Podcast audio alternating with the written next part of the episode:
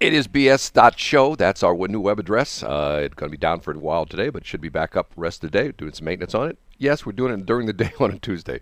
What the heck, right? Uh, this is the BS show with B, that's her, and me, that's S, and together we make BS, right, Shelley? That's absolutely correct. Okay, the Kenny Wallace story. Okay, first off, you don't even know who he was. No. Okay, Kenneth Lee Wallace, born August 23, 1963, is an American race car driver and former NASCAR reporter for Fox NASCAR. He retired from NASCAR in 2015 after driving in a national series since 1988. Wow. In a career spanning 25 years in NASCAR, Wallace had nine wins, all occurring in X- the Xfinity Series. Now retired from NASCAR competition, He continues to race on local dirt tracks across the country as a hobby. He's a really he's he's he's one of these down home kind of guys. I think he still lives down in Jefferson County. Okay, so yesterday I heard him being interviewed on a local radio station. I always hate that when you know like TV. Like if we went raised ten million dollars for the St. Jude's, you know, Children's Hospital, the TV station would come on, and a local radio station raised ten million dollars. Never get the callers. No, I will say it was on KFTK. Okay, so he's being interviewed and he's telling about how he and his wife sort of let their guard down and talked about how he'd go to racetracks and he'd talking to people and you know everybody's you know because kenny like he was voted like most popular nascar driver like six times something like that. Let me see if i can find that. Uh, yeah 1991 1994 nine, and 2006 he was nascar's Bush series most popular driver okay? So good guy you know nice guy everybody likes him. So he talked about and this just happened recently where him and his wife went on a cruise and he comes back from the cruise, and all of a sudden his wife gets sick. And then his mother in law gets sick, and then he gets sick. They all had COVID. And he said, pretty bad. He said that his wife really got, you know, very bad. Now, here's the interesting thing I've never heard this before, but he said that his wife got very, very, very sick.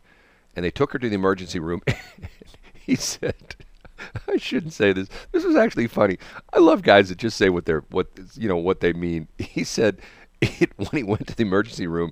He says it looked like a third world country in the emergency room. He says I there, bet it did. there are people laying on the floor. You know, I mean, I didn't say what hospital, but you know, unfortunately, I went through that last week with my son, where we went to the Total Access Urgent Care in St. Charles, and it was closed.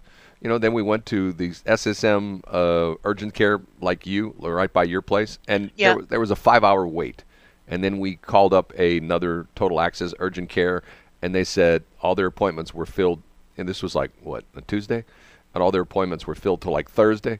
Okay, so he goes to the emergency room, and they sit there for hours and hours and hours and hours, and finally they get her in. And I'm thinking to myself, okay, she's got COVID, she's in the emergency room. You wouldn't think they would have like some place where they would stick the COVID people? They used to, but they don't anymore. I just that, that to me that's weird. Yeah. Why, why wouldn't you have like a special like a tent or something like that outside? They used to heater? have a tent outside of the emergency rooms. Okay, so he says that they gave her they gave her an IV, you know, a sack of what it used to be the bottle, now it's what they call a sack or bottle or what, what do they call it? You know, your daughter's Pouch. a pouch, whatever. They gave her a pouch of saline solution, and bang, she was much better. Why is that? It's just like she was dehydrated. well, so you, I mean, you can't drink water and stuff like that. It's different. Water's different. I mean, I mean, come on. No, it's not. I think if you drink a lot of water, you're hydrated, right? Because they always talk about American. Sometimes if you're dehydrated, you can't drink. You can't drink enough water to uh, bring it all back. You've got to go and get IV fluids. Really? So Yes. even if you drink all the water, you can't get it back into your system? I don't think if you're at a certain point, you can.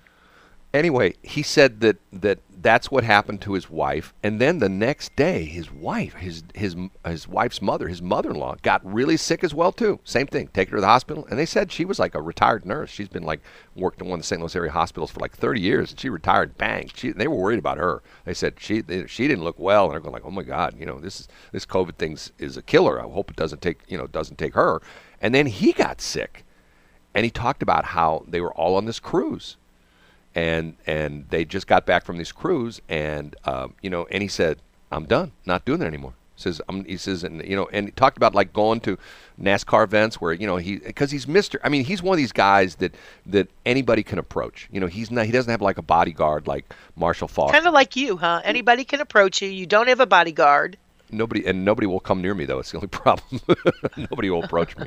Uh, anyway, so uh, he's like you know really really to the point where he's he's making decisions about his life going forward, thinking maybe I don't want to go to all these events anymore. Maybe and I'm you know I'm thinking to myself when I'm listening to him, I'm thinking to myself, God, this is sad.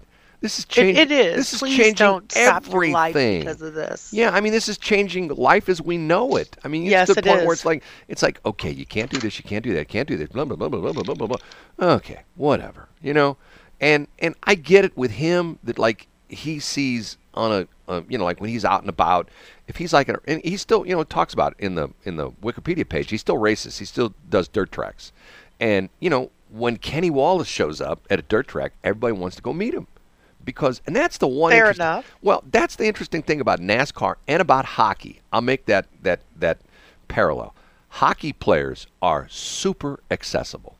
I mean when we had the Blues on our AM station on crap we had the um, we had the uh, what they call the Blues Caravan where they drove around before the Blues season started. I think this was in August when we did it. They'd drive around the the area and they would go to cities and they would just show up. And we had an arrangement with them with Chris Auffenberg Ford, and and uh, Bobby Plager showed up, and uh, the two players I can't remember who they were at the time. They were both you know big time players, and they sat in the showroom. They cleared out a couple cars at Chris Auffenberg and Washmo. They cleared out the showroom, and they signed autographs for hours and Bobby Plager would not stop till everybody had, and he would shake hands with them. And I took a picture of all the sales guys uh, with with Ted. I think I don't think Gus was in the picture, but Ted was in the picture. And then I did like eight by ten prints for all the sales guys, and Ted had that picture framed, and it's he says it's like in his in like it's someplace in his house. Like in his, downstairs in his bar or something like that, because he was like, "Oh my God, I stood next to Bobby Plager." You know, Bobby Plager came in the dealership and Bobby Plager shook my hand. And I'm telling you, it was like everybody he met, it was like a friend that he hadn't seen for a while, you know? And he's gone now, which is sad. Uh, but, uh, you know, I mean, he was one of those guys that just everybody was his friend. Now, think about that in the COVID era. I mean, and that's what Kenny Wallace was like the NASCAR. Everybody was his friend. And he says that's not going to be the way it is anymore. He's going to change. He's not going to be accessible anymore. And I'm going, man, That must have really done a number on him. It's I'm a- so sorry for it- that. It's the same thing. You know, our president, you know, uh, Joe Biden said, "I'm not going to be accessible anymore." When I stand in front of those reporters, as soon as I'm done, I'm out there. I'm not. I don't want to get those germs from those reporters. And when I'm, you know, someplace, I don't want to talk to anybody. I don't want to shake anybody's hand. I don't want to get near anybody. That's why. That's why Kamala Harris has ne- never seen with Joe Biden anymore because he doesn't want to be around anybody. Is that true? I just made it up. yeah, you had to. I'm like, well, well, well, it's it's somewhat true because his Yeah. his infamous press conferences where he goes up there and he'll do one of two things. He'll finish his, his little his little pitch and then he'll just walk off, or he'll pull up his little list and he says, "No, I was I've been told these are the people I'm supposed to call on." Or he'll read the teleprompter and he'll read everything. You, you ever watch watch uh, Anchorman, the original Anchorman? I did. Yeah. Okay, and remember I don't know if you knew this, but I'm kind of a big deal. well, Corningstone was his the gal who he ultimately fell in love with, who was his rival, who was the first female co-host. And remember what they did? They he had this he had this sign off. He says, "And and and San Diego, stay classy."